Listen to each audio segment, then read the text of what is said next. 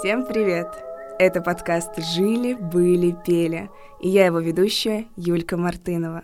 На столе лежат баранки, в карманах у нас айфоны, а передо мной сидит она, Галина Лукашевич. Привет, Галина. Привет. Галя, расскажи, пожалуйста, о себе. Как ты связана с фольклором? За меня мою судьбу решила мама, и как-то так все пошло, я не сопротивлялась. У меня была сначала музыкальная школа, а потом колледж, и затем уже мой полноценный осознанный выбор — это Академия искусств, кафедра этномузыкологии.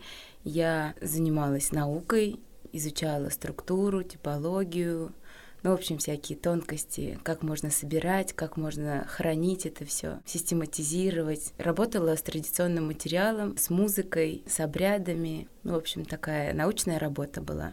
Вот и, собственно, благодаря моему обучению это все вылилось и в увлечение таким образом. Ты участница творческого объединения «Под облаками». Расскажи, пожалуйста, про него. Как оно родилось? Мы тоже все образовались на почве нашей профессиональной деятельности. Мы все в той или иной степени связаны с народной музыкой. У нас есть профессиональные этномузыкологи, у нас есть руководители народного хора, музыковеды, у нас есть люди, не относящиеся к музыкальным профессиям, но они связаны с искусством.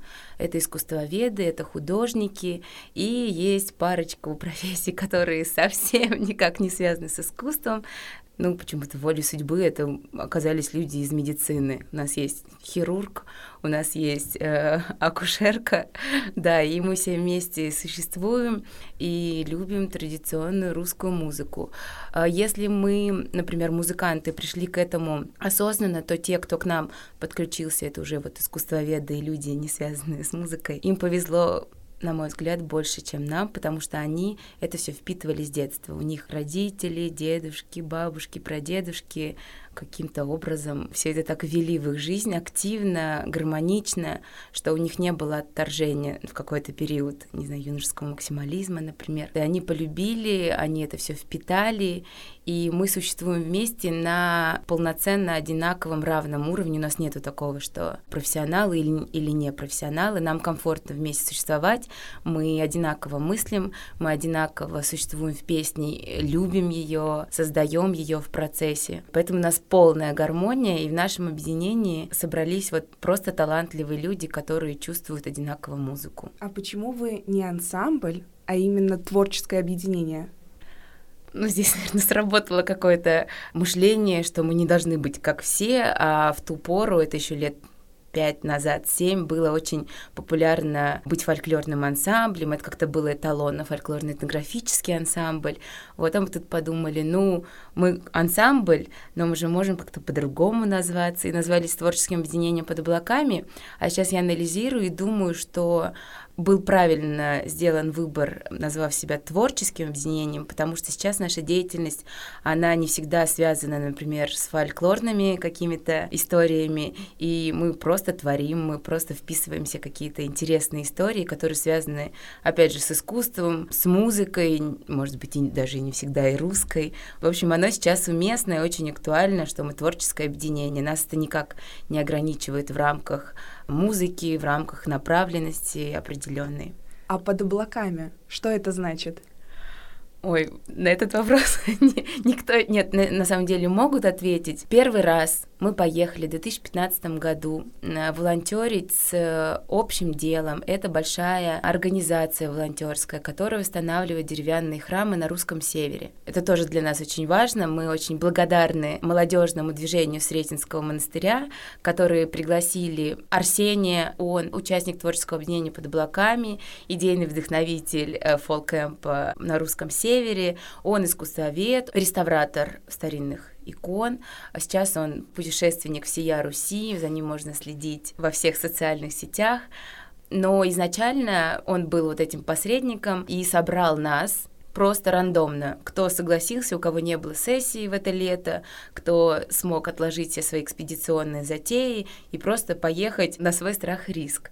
И в этой-то поездке мы поняли, что нам так приятно друг с другом существовать, и это не было целью петь русские песни. Мы просто начали дружить, мы начали приезжать в Москву на вечерки, на фольклорные мероприятия, где как раз ну, на бытовом уровне общались и дружили. А когда у нас закончилось официальное обучение, мы приняли решение, что наша жизнь будет хороша там, где есть наши друзья. И мы все смело, одни приехали из Санкт-Петербурга, мы приехали из Воронежа, и все, и здесь вот объединились, и как-то пошло.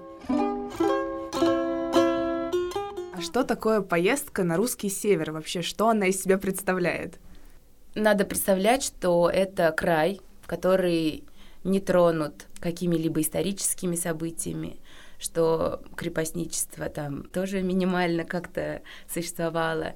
И все, что там сохранилось, это, конечно же, просто восхищает, поражает. И когда Арсений сказал «поехали», и вы там просто умрете от красоты, э, мы не могли отказаться. До этого я была только на юге России, когда мы ездили в экспедиции, видела кирпичные дома, обитые сайдингом и все такое. В общем-то, русский север — это просто другая земля, другой мир, другая эстетика и другая красота. И для нас это была просто поездка открытия, где еще происходят какие-то внутренние душевные переживания, каждый там пережил что-то свое. И при всем при этом ты, когда еще приезжаешь и видишь деревянные постройки и храмы, которые 14, 15 и там 17 века, конечно же, это поражает и восхищает, и это хочется сохранить, это хочется поддержать. И основная задача вот этого волонтерского движения, как можно минимально что-то там подделать, э, что-то новое возделать, законсервировать, сохранить, и, конечно же, привлечь местное население, чтобы оно не разъезжалось от этой красоты, а наоборот сплочалось. И храмы, ну, изначально, они должны были объединять людей на службах, на праздниках, на каких-то важных мероприятиях села, и в данный момент тоже идея такая, что если будет жив храм, что если будет э, сильна вера с помощью молодых, опять же, мальчишек-семинаристов, с помощью молодых регентов, с помощью активной какой-то жизненной такой силы, столичной, не побоюсь я этого слова, все-таки народ вот как-то прислушивается. Вы знаете, что есть результат. Вот прошло 5-6 год, мы сейчас приезжаем, и мы видим, насколько это скрепляет местных жителей, которые к этому еще больше прикипают и не хотят уезжать в Северодвинск, в Архангельск, еще в какие-то города. Вот им там хорошо. Нужно всегда обращать внимание людей, у которых уже оно замыливается. Мы тоже, вы тут учитесь напротив такой красоты, и я думаю, как же они тут уже не замечают, что они находятся вблизи такого места. И здесь такая же история, когда они видят этот памятник архитектуры, да он у них стоял под боком всю жизнь. А когда мы приезжаем, и они сразу же обращают внимание, что вот, москвичи приехали, значит, это чего-то стоит. Ну, в общем, для нас это тоже стало большой, огромной миссией, что мы э, как-то поддерживаем общий дух населения, мы каждый раз молодая новая кровь в течение года, потому что зима — это ну, время какого-то такого застоя, когда невозможно ничего делать, они сидят по избам, топят их и ходят в баню. В общем, это сверхидея, сверхзадача. Как появилась вот эта сверхзадача создать свой фолкэмп? Да, все друг из друга как-то так вытекает на третий год, когда мы приехали, опять же, с вот этой молодой командой, каждый год волонтеры разные. Есть, конечно, какой-то костяк, который сформировался, но большинство людей, они как-то интересуются, смотрят на красивые фотографии. Сейчас это все работает не по сарафанному радио, а визуализация, она как-то людей заставляет двигаться в этом пространстве. И сидя в автобусе со всеми волонтерами, мы подумали, а почему же вот нас тут 30 человек едет, и только мы можем вообще увидеть, восхититься и как-то затронуть там вот свои внутренние струны. А это правда затрагивает. Ты в обычном городе, в жизни, в мегаполисе вообще не задумываешься, что там с тобой произошло, где ты что-то сделал неправильно. А здесь ты едешь в тишине, спокойствии, тебе некуда бежать, у тебя есть проблема, как избежать там комариных укусов, как бы успеть не уснуть, чтобы понаслаждаться красотой белых ночей. По приезду тоже мы получали огромное количество отзывов, мол, как вы туда попали, а как туда доехать, а, а можно ли нам туда, а где это вообще в России или нет. Мы поняли, что каким-то образом надо дать возможность и молодым людям показать это, рассказать, что это рядом, рассказать, что это существовало, и, возможно, что у них там тоже что-то взыграет, и им захочется прикоснуться не только к культуре и к архитектуре, им захочется прикоснуться к чему-то русскому. Для них это не будет чуждо, потому что, находясь в этой обстановке, ты думаешь, да уже и не стрёмно там воду нести в ведре.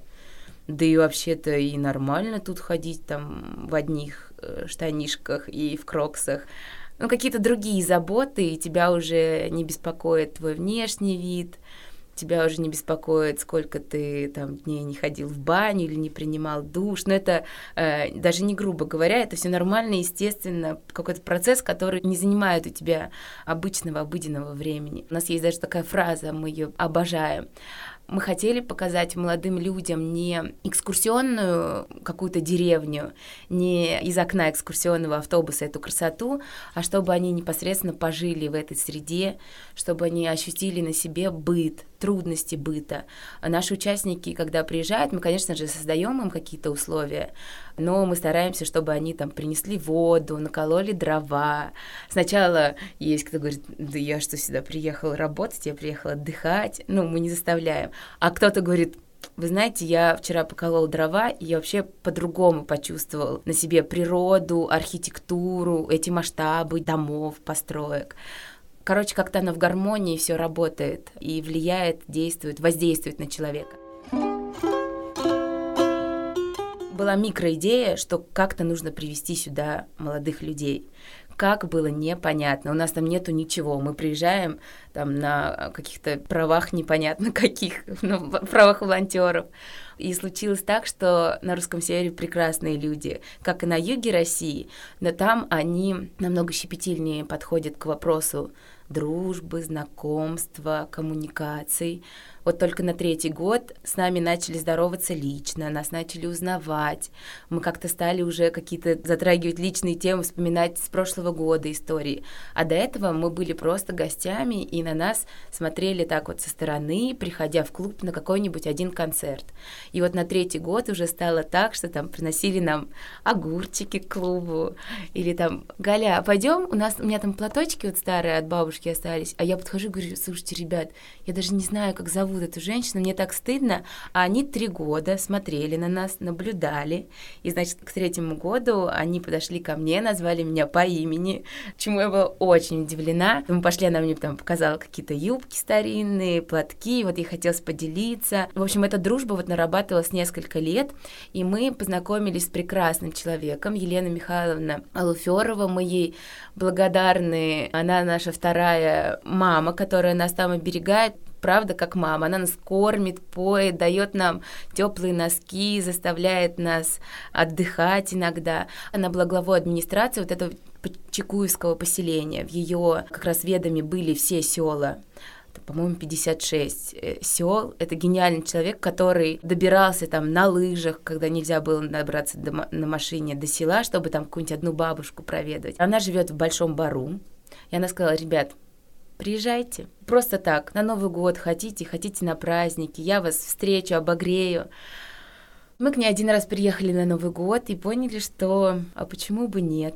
Человек нас рад видеть, мы делаем большое дело, они рады новой молодой крови, в нас они уже уверены. В общем, мы добились того принятия, той дружбы, и, в общем-то, мы сейчас сделали всем хорошо. Мы не только ими пользуемся, ну это в хорошем смысле слова, нам помогают полностью обеспечить быт. Она нам предоставляет дома, дрова, вода, затопить, убрать, постирать. В общем, все она такую бытовую часть поддерживает. А мы наполняем жизнь деревни. Мы, конечно же, не только занимаемся какими-то там своими образовательными частями, но и делаем развлекательные моменты для молодежи, для детей, для бабушек, которые нас всегда рады видеть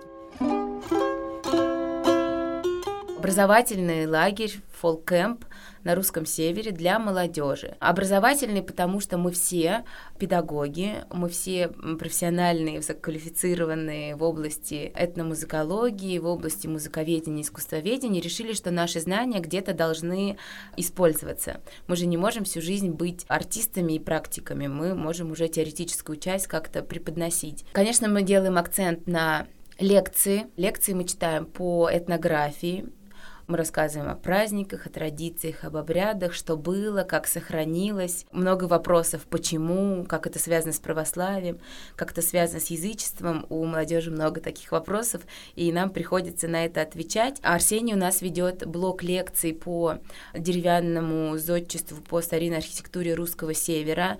И параллельно мы сразу же после этих лекций выезжаем на места, где стоят эти памятники, до сих пор сохранившиеся, чтобы у людей было такое такое многогранное сразу впечатление, чтобы не просто они о четверике или там восьмерике э, увидели на картинке, но еще вживую обошли, как-то поняли эту конструкцию. Арсений совершеннейше прекрасно, жадно рассказывает об этом, и влюбиться может каждый в архитектуру. Мы ведем лекции по этномузыкологии, рассказываем о, ну, не о примитивных, а таких о простых жанрах, как они сохранились, где они бытовали, где встречались, как они вкраплялись в праздничный контекст, в бытовой контекст крестьян. Также у нас есть, помимо теоретической части, у нас есть и практическая, у нас много часов на ансамблевое пение, потому что, конечно же, наша главная задача влюбить молодежь в русскую музыку, в это звучание, чтобы это было для них не чуждо, чтобы они услышали и поняли, что о, да это наше вообще-то. Мы много, конечно, вместе поем. У нас есть большой блок игры на традиционных инструментах. Чтобы слушатели наши понимали, есть, конечно же, ложное впечатление о том, что это просто, о том, что это два прихлопа, три притопа. Но если начинать это изучать подробнейшим образом, можно, конечно, из этих двух притопов и трех прихлопов сделать виртуозную высокохудожественную вещь, и это сравниться с балетом Стравинского, ну и вообще другие, можно произведения искусств сравнивать с русской музыкой. Они музицируют на традиционных инструментах, это какие-то примитивные наигрыши, но тем не менее, когда человек берет балалайку или гармошку, и она у него в руках играет, то, конечно же, она его вдохновляет, и потом зарождается интерес уже на большее. У нас большой блок хореографии, это тоже важно, как люди двигаются, как люди мыслят себя вообще в пространстве по отношению к товарищу, парень к девушке, девушка к парню. И в современной среде это сейчас все опошлено у всех существуют либо какие-то зажимы, либо блоки, кто-то там прикоснулся когда-то не так, посмотрел. А танец и вот это воздействие прикосновения друг к другу, оно заставляет человека вот это, нарабатывать культуру, что это не пошло, что это не страшно, что сейчас до тебя не домогаются, что сейчас вы просто пробуете друг друга, подходите вы или не подходите. За вечерку там можно подержаться не со всеми парнями, девчонками за руку, руку. Это же тоже важно, какое прикосновение. Нравится тебе, противно, какая-то рука у него странная. Или наоборот, ты думаешь, никогда не замечала вообще этого человека, а мы стояли, и было так приятно и комфортно с ним держаться за руку, но это ничего под собой вообще не подразумевает, как в нынешней жизни, если кто-то для тебя там случайно прикасается, ты такой, что? Кто это прикоснулся? Вся эта эстетика, она наполняет молодых людей. А у вас кто-то преподает эти танцы? Ну, у вас есть люди, которые умеют это делать? Но мы все владеем той или иной пляски в наборах каких-то примитивных начальных движениях. Я, например, преподаю детям хореографию народную, традиционную. У нас есть такие отделения в музыкальных школах в Москве, фольклорное отделение, где как раз есть блок традиционной пляски. Настя Тихонова у нас преподает, Женя Багринцев. На первом кемпе, например, Настя с Женей преподавали, на этом кемпе уже я преподавала пляску, Дима Матвиенко преподает у нас инструменты народные и Захар Прохоров. Я, Наташа Прохорова и Надя Гусарова, мы преподаем ансамблевое исполнительство, пение, ну все, что связано с вокалом. Так у вас прям академический состав. Да, да, мы стеснялись об этом говорить, но тем не менее академический, универсальный, вот наша команда может все. Мы и быт наладим, налаживаем, и получается, что мы отвечаем за вот эту образовательную часть, за образовательный контент. Первый кемп у нас был проведен за счет грантовых средств, и как раз наша изначальная идея была сделать кемп бесплатным чтобы молодежь понимала, что они могут к этому прикоснуться совершенно без всяких взносов, но это было опрометчивое какое-то, наверное, наше мнение. В этом году у нас ничего не получилось, мы тоже мечтали не брать ни с кого деньги. У нас вот эта вот беднота, наверное, живет еще в душе, что мы, наверное, всем должны, а нам никто ничего не должен. Но психология работает так, те, кто платит, они больше заинтересованы в этом во всем. И в этом году было больше в глазах молодых людей, которые к нам приехали. Им больше хотелось взять от нас, услышать, узнать. А на первом кемпе у нас кто-то уходил в лес гулять, и мы такие, так, все уплочено, сидите-ка и слушайте. На этот кемп мы отбирали также людей, неважно, что они ехали за свои деньги, потому что нам важно, кто с нами будет находиться в течение 10 дней. Это пространство, в котором мы должны организовать полную безопасность и пообещать местным жителям, что ничего странного не случится. И, конечно, невозможно понять по двум минутам из ролика, который нам делают, нормальный человек или ненормальный. Я сейчас никого не хочу обидеть, но может же быть такое. Да. Сейчас вообще да. мы ни от чего не застрахованы. А тем более мы несем огромную ответственность за местных жителей. И мы приняли решение, что, в общем-то, мы имеем право отбирать этих людей, ну и как-то, наверное, подогреть желание многих попасть туда, потому что количество ограничено, мы не можем принять больше людей, потому что это три всего лишь избы, в которых нам нужно разместить 30 человек. В идеале, конечно же, всем хочется там с детьми, с мужьями приехать, но условия довольно спартанские, мягкие, потому что деревня деревней, но мы, конечно же, перины мягкие не предоставляем. Надо это понимать. Возможно, что когда-то у нас появятся классные понимающие спонсоры, которые захотят обустроить это в реальном таком внешнем виде, чтобы это было и антуражно, но у нас достаточно антуражно. Я, кстати, помню, что я год назад увидела уже в последний день ваше объявление о наборе. Я видела это в историях у Полины, когда она уже выкладывала вот эти кричащие истории о том, что она поедет. И я помню, что я нашла это. Я поступала в этот момент в театральный, и поэтому я не могла поехать. И уже я видела объявление, что идет добор именно мальчиков. И мне стало так грустно. Я подумала, боже, я надеюсь, что я когда-нибудь смогу поехать. А потом оказалось, что вот мы записываем подкаст, и вот мы рядом, и это удивительно. А вообще с мальчиками отдельная история. Эх, мальчики, мальчики. А что с ними? Да им как-то по жизни везет. Да, я согласна. Я вот их, с одной стороны, вот прям и люблю, и ненавижу за это. Нам вообще в идеале нужно всегда четное количество. И это сработало. Вы знаете, у нас была одна задача, а решилось вообще много. На вечерке у нас все дни заканчиваются мероприятиями старинными для молодежи. Дискотеки и всякие тусовки вот были в таком формате русских бытовых танцев, игр поцелуйных на ловкость, на то, чтобы посмотреть друг другу в глаза. Я уже сказала, подержаться за руки, а после 12 можно даже и в щечки там поцеловаться и посидеть на коленочках. Есть и такие игры тоже. И нам было важно, чтобы девочки не танцевали с девочками, как сейчас принято на вечерках, или мальчишек в нашей среде, как и везде, их чуть-чуть меньше, чем девчонок. И девчонки почему-то, почему-то девчонки с девчонками нормально, да, танцевать. Нам нужны были просто-напросто такая техническая история, что нам нужно, чтобы мальчик-девочка, чтобы было 15 пар из 30 человек. И в этом году был добор именно поэтому. Mm-hmm. Как бы девчонок можно всегда набирать, а пацанов всегда какое-то ограниченное количество. Так а что мальчишки и девчонки едят? Точно. Мальчишки и девчонки. Первый кемп с меню не заморачивались. У нас готовила наша Катя Прохорова, наша участница творческого объединения. Она прекрасный завхоз. Она продумала полностью меню.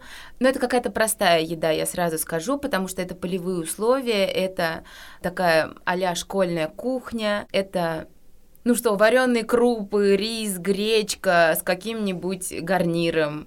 Не знаю, у нас всякие были сочетания, причем даже странные, но там очень хочется есть, потому что это на природе, и я иногда не могла даже предположить, что я какую-нибудь тушеную капусту могу там с гречкой поесть. И ты когда это съедаешь и понимаешь, ой, а что это такое было? А, а еще люди молодые из мегаполисов не знают это сочетание вот этих простых каких-то продуктов, там, без киноа и фунчозы, а это макароны по-флотски, ну что можно, что может долго храниться. Ну, в общем, простая еда. Утром каша с вареным яйцом, в обед какой-нибудь борщ овощной, и вечером то, что, возможно, не доели с утра или в обед. Все просто. И всем нравилось, самое главное. А где вы вот находитесь? Как называется ваша деревня? Деревня называется Большой Бор. Это поселение Чекуевское, Онежского района Архангельской области. А вы там собирали материал для своей собственной музыки? Конкретно в Большом Бору нет. Есть деревня Поле, это рядом, в пяти километрах она находится. Мы записали бабушку, у которой, ну, было много какой-то информации там про детство, мы записали от нее колыбельные песни. У нас даже есть некоторые фрагменты, которые мы специально опубликовали. Их можно послушать ВКонтакте у нас в группе в аудиозаписи. Музыкальный материал мы особо не записали, но в деревне какую же мы кадриль записали. В общем, есть две бабушки, это рядом с Большим Бором, тоже деревня, где храм. Мы приехали туда на какую-то службу, на престольный праздник, и тоже так вот прошли по домам поспрашивать. И оказалось, что две прекрасные жительницы, они внешне очень даже бодрые. Они сказали, а мы знаем, как танцуется наша кадриль. У нас было очень мало времени, мы сказали, мы к вам вернемся. И на обратном пути мы весь автобус развернули, поехали к этим двум прекрасным женщинам и записали от них кадриль. Они там пацанов наших взяли на вооружение, показали, что, куда, как идти, как их нужно прокручивать и как держать. Мы даже один раз выучили, показали где-то. А в этом не в этом году, в первый фолкэмп, мы их пригласили к нам познакомиться с молодыми людьми, которые были на фолкэмпе, и сделали такую микро-сеанс фольклорной этнографической экспедиции. Они с нами поговорили, мы позадавали им вопросы, как они жили. Ребята почувствовали себя в нашей шкуре, в шкуре таких научных сотрудников, которые должны каким-то образом вытащить эту информацию, зафиксировать. И потом они также продемонстрировали эту кадриль. Мы уже все забыли, но они нами там командовали. В общем, какие-то микро совсем кусочки информации из прошлого мы добыли, но песенного материала уже практически вот в том месте нет. А как вот работают научные сотрудники? Как вы это фиксируете, записываете? Как вы пытаетесь вытаскивать эту информацию? Не побоюсь сказать, что это достаточно сложная такая психологическая работа с информантом. Людей, от которых мы получаем информацию, они у нас называются информанты. А я даже не знаю, с чего начать. Это вообще такой процесс кропотливый. Ну, мы должны втереться в доверие, это во-первых. Мы должны создать полное ощущение безопасности. Они сразу с тобой не будут говорить, они сразу же тебе не раскроют все карты, они даже изначально могут не представиться тебе. Ты там пришел, рассказал, что а я там приехал начал вот песни записывать. Они таких шарлатанов видали. И вот ты пытаешься как-то расположить их к себе, заработать их доверие, возможно, не с первого раза, возможно, нужно ходить несколько раз, посидеть на лавочке, предложить им свою помощь, и, возможно, в разговоре, в этом процессе они как-то к тебе проникнутся, привыкнут и уже смогут говорить на какие-то такие свои сокровенные темы, потому что они рассказывают о семье, они рассказывают свою историю, они рассказывают те вещи, которые не всегда хотят рассказывать, там, политические политические какие-нибудь истории, про раскулачивание, или «а там о вас зерно воровали» или еще что-нибудь, какую-то такую информацию, конечно же, не будут рассказывать. Ну, в общем, это долго кропотливая работа. Можно в один день и за один час ничего не записать, это нужно прорабатывать почву, как говорится. А у нас уже есть наработки свои, мы опытные в этом плане, у нас большая экспедиционная деятельность, и потому что местные жители нас уже знают, они тоже к нам расположены. Галя, Скажи мне, пожалуйста, вообще, какую музыку вы исполняете? Вот ваше творческое объединение под облаками — это о чем? волей судьбы э, нам не пришлось выбирать, потому что мы, обучаясь в Воронеже, мы занимались традиционной культурой Воронежско-Белгородского пограничья, и это территориально юг России. У нас есть большие такие пласты традиций, есть северно-русская, есть южно-русская традиция. Нами была задействована южно-русская традиция. Ну и она ближе все-таки и к Москве, и к тем городам, в которых мы жили, откуда мы родом. Вот ребята из Санкт-Петербургской консерватории, они занимаются севером России. Еще надо понимать, что есть локальные различия, то есть между каждой деревней, возможно, есть расхождение и в диалекте, и в музыкальных моментах. В общем-то, и чтобы понять весь этот контекст, чтобы понять язык, чтобы понять, повторюсь, диалект, нужно не просто одну песню села спеть, а нужно вот 10, 15, 20, и только тогда ты чуть-чуть будешь понимать эту музыку и в ней, естественно, жить, в ней импровизировать. Вся наша музыка — это импровизация, это постоянная вариация, мы постоянно друг друга слушаем, подменяем. В общем, это, это живой такой процесс. Поэтому нам и нравится петь традиционную музыку, что это не пение по нотам. Хотя ноты тоже существуют, но это определенного рода установки, в рамках которых ты можешь действовать. Мы приняли решение заниматься тоже каким-то локальным селом, традицией, чтобы это было вроде необычно, и вроде, чтобы это было красиво. А так как у нас Надя Гусарова, она сама из Валуйского района Белгородской области, вот, в общем-то, она такой идейный вдохновитель песенный, и у нее большой архив существует своих записей, потому что она писала и диплом как раз по этому району, и он мало кем исполнялся. А в-третьих, у них очень красивый костюм необычный. Если Воронежско-Белгородское пограничье — это вот в большинстве случаев паневный комплекс, это такая одежда женщины юга России, то нам хотелось что-то другого, потому что много ансамблей, которые исполняют очень здорово, которые это делают на высоком уровне, и выглядят они тоже классно. Нам не хотелось повторяться, в общем, поэтому мы приняли Надину позицию, то, что Надя уроженка той области, в общем, нам было удобно. Мы повелись, там красивые весняные песни, мы попели весняные, весняные которые исполнялись весной девушками со всякими странными вещами, типа есть верхний подголосок в виде такого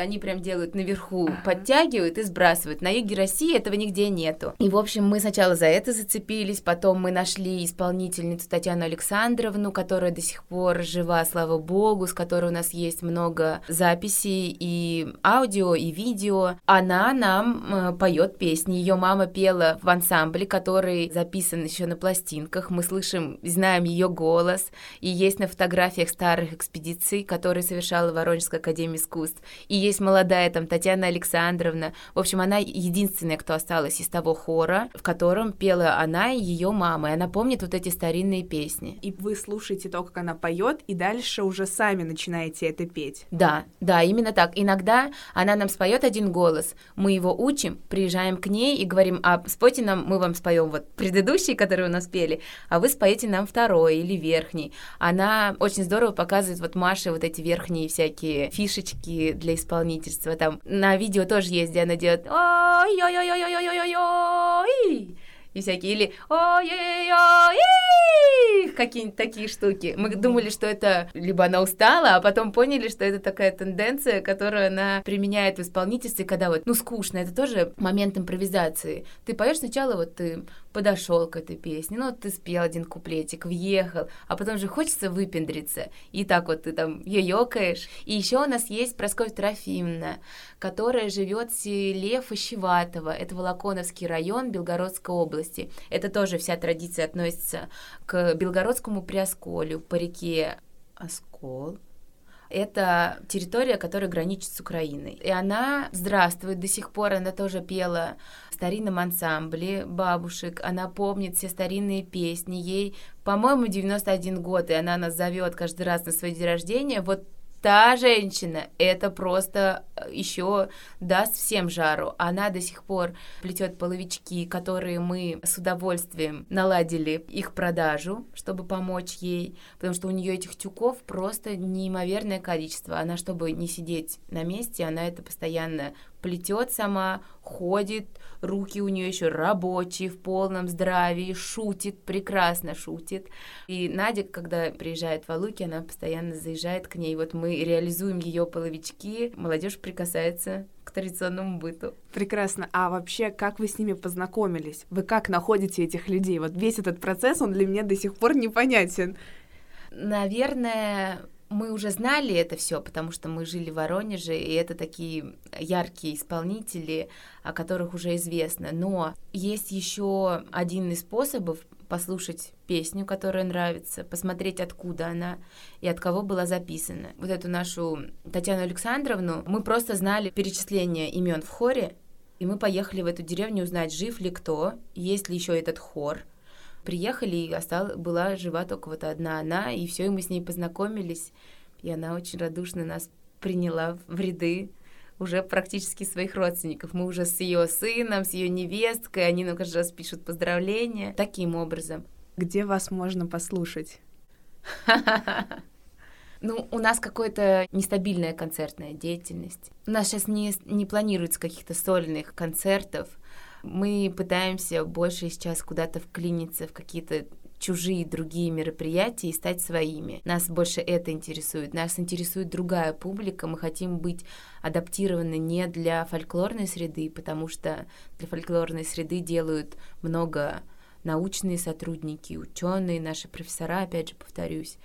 А вот в такой среде молодежной, где никто ничего не знает про русскую музыку, но они очень интеллектуальны, очень эрудированы, все почему-то интересуются современным искусством, там, живописью, архитектурой, современной музыкой, классической. Но почему-то не возникает желания как-то это все через призму истории преподнести или просто с этой стороны подойти. И вот сейчас в наших планах это какая-то больше организаторская, организационно-просветительская деятельность, которая расскажет людям, которые даже не задумывались на этот счет и, и не мыслили себя с позиции там русского или как прикоснуться, даже не русского, просто прикоснуться к традиционному наследию. И наша задача сейчас как-то, не буду назвать слово, заколлаборировать с кем-то просто связаться таким образом, чтобы проникнуть в среду думающей молодежи. Я предлагаю начать нашу рубрику «Пословицы и поговорки». Перед тобой лежат пословицы и поговорки. Необходимо выбрать одну, которая попадает в самое сердце. Вот, кстати, про какая жизнь такие песни, это вообще неправда. Всегда бабушек спрашиваешь, а как вам живется, как вам жилось раньше? Она говорит, жили бедно, но так весело. Ну, то есть не, это неправда, что жизнь у них была не очень и хорошая, но они находили в себе силы, момент подбодрить, повеселиться, попеть. Сейчас это не моя. Хорошо.